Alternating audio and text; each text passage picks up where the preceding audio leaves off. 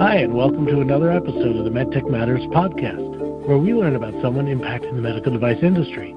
I'm Sean Fenske, Editor-in-Chief of MPO and host of the podcast. Today we're speaking with Dr. Maninder Beatty, Optimize EP's Founder and Chief Medical Officer, and Ravi Kartan, the company's President and CEO. Thanks to both of you for joining us today. Thanks, Sean, for having us on the podcast. Nice to be here, Sean. So let's start with why don't you start by just giving us a brief introduction to the EP process, how that data is associated, how the data is associated with an EP captured, reviewed, and analyzed currently. Sean, that's a good question to start off with, and thank you for having us on the podcast. So the word EP basically means electrophysiology. If I break it down, I'm a cardiac electrophysiologist, which means I'm the electrician of the heart. So if you have a heart disorder, an electrical problem of the heart, that's when we get involved. And in part of the EP, we do procedures called ablations. We put in cardiac implantable electronic devices like pacemakers, defibrillators, biventricular pacer defibrillators, and also monitoring devices like loop recorders. As what has been over the last 20 years, pacemakers, defibrillators, and other implantable devices have become very popular. Just to sum it up, in fact, there are close to 1 million cardiac implantable electronic devices implanted in the world right now, and 200,000 of them happen in the United States every year. So if you've been doing devices for the last 15 to 20 years, you're looking at around 2.5 to 4 million cardiac implantable devices in the United States. When we put in pacemakers, or defibrillators, and biventricular pacer defibrillators, or even implantable loop recorders, these are for therapeutic reasons. And also, if you do the loop recorder, which is a loop recorder for monitoring reasons, what happens is when these devices last between 6 to 8 years, the battery life is 6 to 8 years. Sometimes now they're reaching almost 10 to 12 years. These patients have to be followed in the office, and the devices have to be checked for arrhythmias and for any other lead issues, or if they have congestive heart failure. These devices have become very sophisticated. I mean, these pacemakers and defibrillators, they record every heartbeat over the next 10 years. Even they have something called heart failure recordings, where they record how many steps you take a day, how much sleep you have, what activity you do, what percentage of time you're awake, what percentage of time you're ambulatory, if you're developing congestive heart failure. So these devices record a vast amount of data. Till 2015 or till 2013, 2014, these devices, the patients had to come to the hospital or the doctor's office every 3 months to get the device, the information downloaded via Bluetooth or via a device programmer. Since 2015, 2016, the devices became very sophisticated, and with Bluetooth and Wi-Fi and the increased access to Internet, all these devices have remote access features. The companies which make these devices, predominantly 4 of them in the United States, is Medtronic, Boston Scientific, Abbott/St. Jude, and Biotronik. So these companies make all the devices. And when we were checking these devices every 90 days, the company reps would come to the office and they would download the information, usually on 8 to 10 pages, and the physician would look at all the information and then scan them into our electronic medical records, and then after we check the device, send it to billing. Over the last few years, with remote monitoring and remote capabilities, the patients go home with the remote monitor. Okay. The monitor is very capable of checking the patient's device every night, or how we can set it to we set the device to check the patient.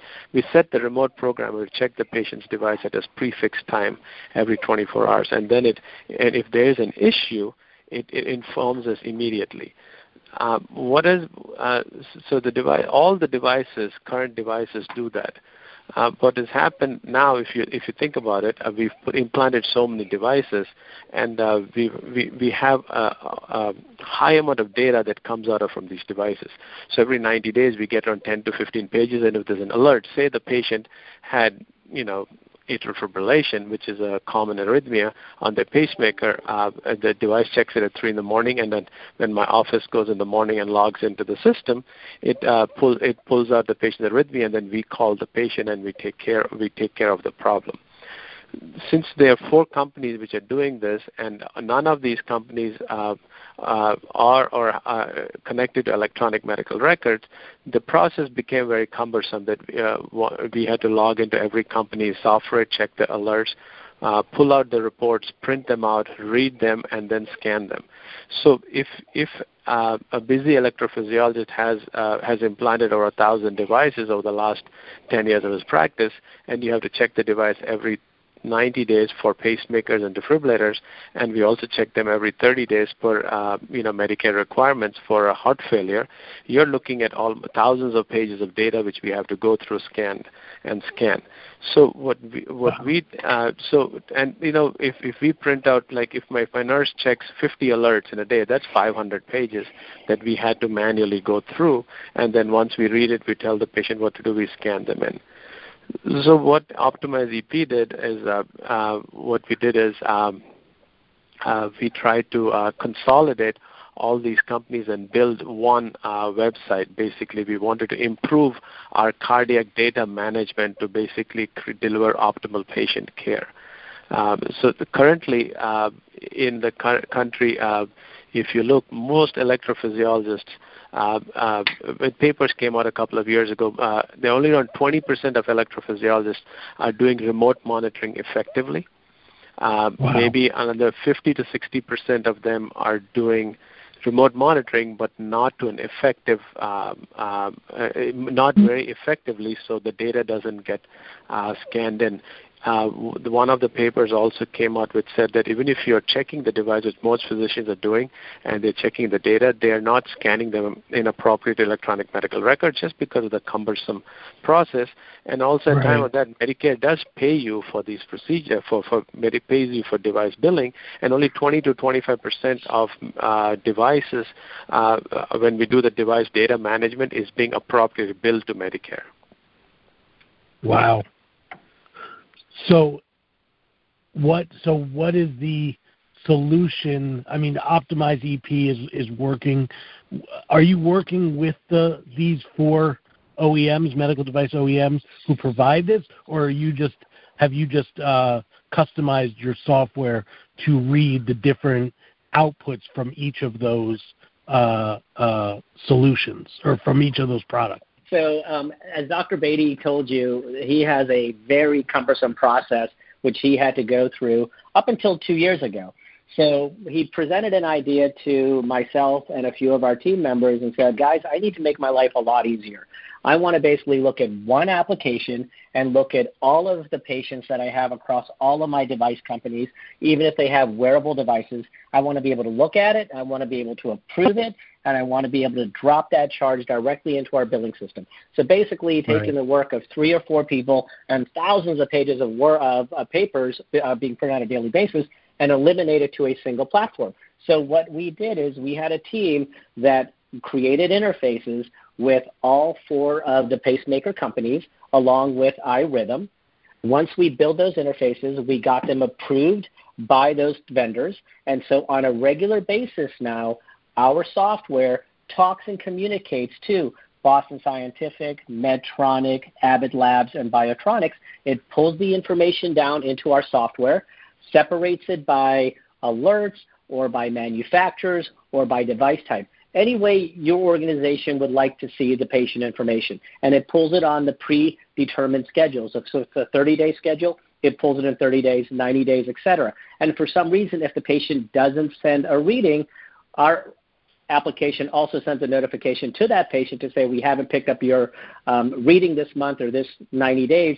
Please go ahead and ensure that your device is connected. So once that information comes in and the doctors and the nurses can then review it, it drops right into our PM system. So in the billing area, you have 2 primary pieces of software. One is the EHR, which captures all of the patient information. That EHR interfaces directly with CARM, which is the product name that Optimize EP created. CARM then goes ahead, consolidates the information when it comes from the device manufacturers. It sends information back to the device manufacturers on the ones that do accept it to say, yes, we got this information, we address this alert. And then once that account has been looked at and approved, it then goes ahead and drops the charges directly into the PM system. There you have the option of actually creating the claim and having it sent out automatically, or you can put it into a holding queue where the billing supervisor can then just go ahead and give it a once-over, say, yep, everything looks good, and then drops the claims into the system. Wow. So I apologize if I missed this part of it, but is this all performed entirely remote, or does the patient still come to the office every 3 months? Entirely remote. The patient does not have to come back to the office at all. They only come on their regular scheduled visits if something comes up. Even if there's a manufacturer recall now, we get alerts so we can contact the patients and have them come back in. So it's even tied into the FDA as well. If the device companies have something that needs to be addressed or uploaded to their patients, and the patients come in to see the doctor in our offices, and if they use a kiosk that the device manufacturer has, like, for instance, CareLink, which is made by Medtronic, if they come into the office, the rep may go ahead and scan their device. That information immediately drops back into CARM as well. So all of their visits are captured outside of the office. Wow. And what's the technology that's running the software or driving the software? You know, what's required within the patient's home to use the CARM software? Actually, it's nothing is required from us. So if you go, for instance, and you're with, let's say, Biotronik home monitoring, the patient, when he goes to sleep at night, they have a device called the Cardio Messenger. Cardio Messenger automatically transmits the information from the device to Biotronik's secure server. Once it gets to their secure server, then the information is sent to their service center. Their service center is the web portal where we pull our information from, which in the past, Dr. Beatty would have to access their Biotronik service center. He no longer has to do that. The patient goes to Cardio Messenger. Cardio Messenger goes to the secure server. Secure server sends it to the, the service center. And then from the service center, that's where we have interfaces that pull on a real-time basis and pull the information into CR.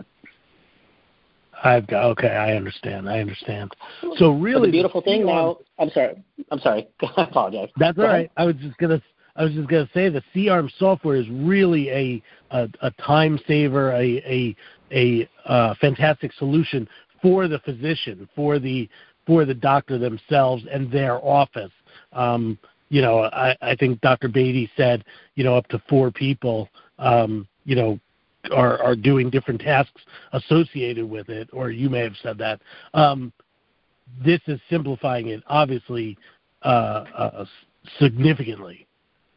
Yeah, so when, like I said before, when we used to do these checks, and we would do I would take home almost 150 to 200 checks a week. It's almost like 1,000 pieces of paper. I would review everything, sign off, and then tell my nurse, and then might have them call the patients and tell them what to do. So when remote monitoring came out in 2015, there were a couple of published papers which said that the one thing which you notice with home remote monitoring rather than the patient coming to the office is that, you know, the data is captured immediately, right? So there's also, the paper said there's almost 90% of the medical data is captured instantaneously within 24 to 48 hours of the event happening. And by doing that, we act upon the data. We call the patient and we let them know and we tell them what to do. By doing that, we are actually increasing their lifespan. So the data is, with remote monitoring and CARM, we are improving patients, improving analytics, but we're also improving, we are speeding up the time from when we act on an event. Just case of fact that I had a patient last week, his defibrillator fired, it shocked him, saved his life. We found when we checked into the remote monitoring in the morning, we noticed that we had a red alert. With the alerts are classified according to different colors, and we called up, said, the defibrillator shocked you, and he had no clue, he was asleep. right? Wow. So, and he had no, so we told him, no, you're defibrillated. You brought him in for an office visit. He was complaining of some chest pain. So we sent him to a cardiologist to get a heart catheter. He got a stent, and then his life was saved. Now, had we had remote monitoring or CARM not picked it up, he would have come for his regular 3-month visit, right? And then we would have picked it up, and by then the damage to his heart may have already been done. Mm-hmm. The other case of fact is, you know, like we do home monitoring with loop recorders, an implantable device. If the patient's passed out, we check the device, and we used to bring them in every 90 days. But now if the patient's heart stops for 6 or 7 seconds, we pick it up instantaneously. We call the patient the next day, and he gets a pacemaker. So we've kind of sped up the process and actually improved patient outcomes. Because of that, we've also improved patient mortality. And you've also, and just to add to that, if I may, you've done so without impacting the patient at all. The patient's doing their same routine as they would have previously, and you're also not asking anything more of the device manufacturer. So you're not in, you know, you're not doing anything that disrupts their routine or their you know, systems. You're really just kind of enhancing the process significantly for the physician, if I have everything correct. Yeah, that's, Sean, you put it better than I would have. That is correct. Actually accurate. That's really accurate. Yeah. Well, that's great. I mean, we definitely improved the patient his clinical status, and it does reduce mortality, as Dr. Beatty said. Right. And so, our service burden, in our office, our service burden has come down almost, I don't know, around 40% to 50%. My time to analyze, before it used to take me, every week I used to spend around 4 to 5 hours going through all this data. Now I can do it in within 30 minutes to 1 hour. Right. And not only that, but you're getting these alert. I mean, it sounds like the system, you can, you know, depending on what happens with a patient, like you said, overnight they were sleeping, you know, you get different degrees of alerts and different. It sounds like you get different notifications. And is there anything in the system? You know, I know you had mentioned or I had looked up that it runs. You know, it's algorithms that are running the different applications of it. Are there any capabilities with regard to diagnosis, or is it purely a patient monitoring solution?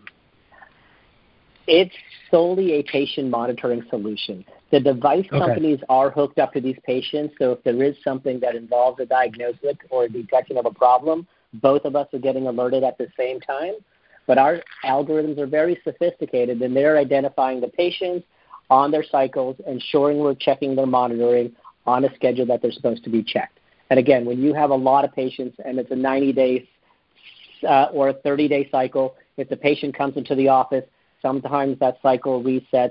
This eliminates all of the needs along those lines. The scheduling component that we built and of the compliance rules that we have put into place ensure that the billing is done right, the patient monitoring is done correctly, and again, we're able to proactively ensure that our patients are running seamlessly, and their devices are running seamlessly, and we're just reducing the amount of office visits required as well. With this COVID time and people not wanting to travel, the last thing we want to do is have their devices not be checked regularly, but we are able to check it from the office without them coming in.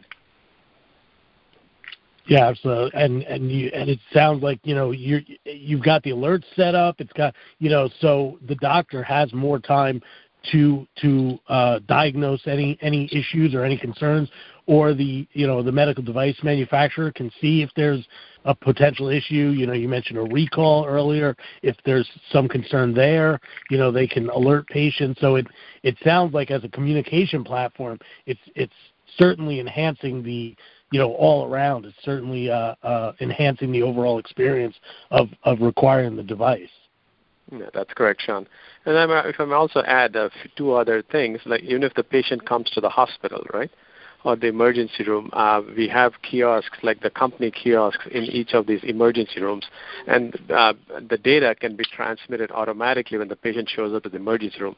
Before, if the patient went to the emergency room, the company rep would have to drive from wherever he is to go check the device and then give the doctor a call, and the doctor would go in and check to the emergency room and tell the patient what needs to be done, or the emergency room doctor. Now with our software, we integrated with all of these. The patient goes to the emergency room. They put a wand on the patient's chest. It transmits the data through their company portal to our website. And the moment the ER doc calls me, I already have the patient's device information. I can tell them what to do. So before, the process would take 2 to 3 hours. By the time the rep drives down, checks it, they call the doctor. Now we can do it in seconds. So that also saves a lot of time in emergency room care. Other thing we've optimized with our devices are right now there's a lot of remote programming. There's a lot of interest in remote programming. We actually partnering with the company Medtronic, that I can do a pacemaker in my operating room without a rep being there. They can remotely log in, and the data goes straight into our CARM.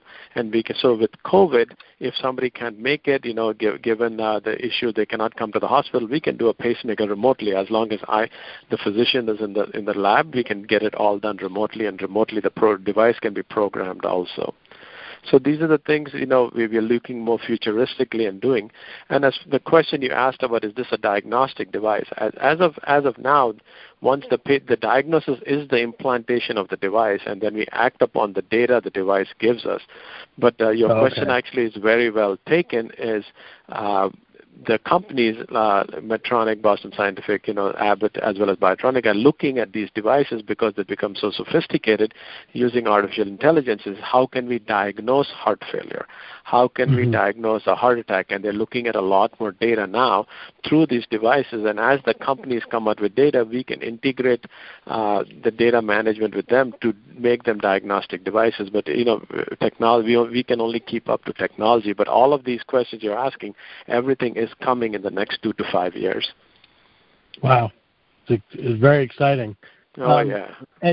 And just to be clear, what's the status of the CARM software? Is it do you have FDA clearance or approval, or is it is it on the market? Is this available? It's on the market. We've been live with our applications since 2019. We currently have 2 customers running CARM as we speak. We have many more in the pipeline. The customers we target are hospitals with large practices. We also go for physician groups with smaller practices as well. If a hospital, let's say, they want to keep their data locally, we have an on-premise solution. For the smaller practices, we use AWS, which is HIPAA compliant and secure, for those types of organizations as well. So we are on the market. We are currently looking at new customers and looking to sign up a lot of new clients in the next few months. Wow, fantastic. Well, unfortunately, that is all the time we have for this episode of MedTech Matters. I'd like to thank my guests, Dr. Beatty and Ravi Kartan, my apologies, for being guests on today's episode. And I'd like to thank you, the listener, for tuning in to another episode. So until next time, this has been Sean Fenske, Editor-in-Chief of MPO. Thanks for listening. Thanks, Sean. Thank you, Sean.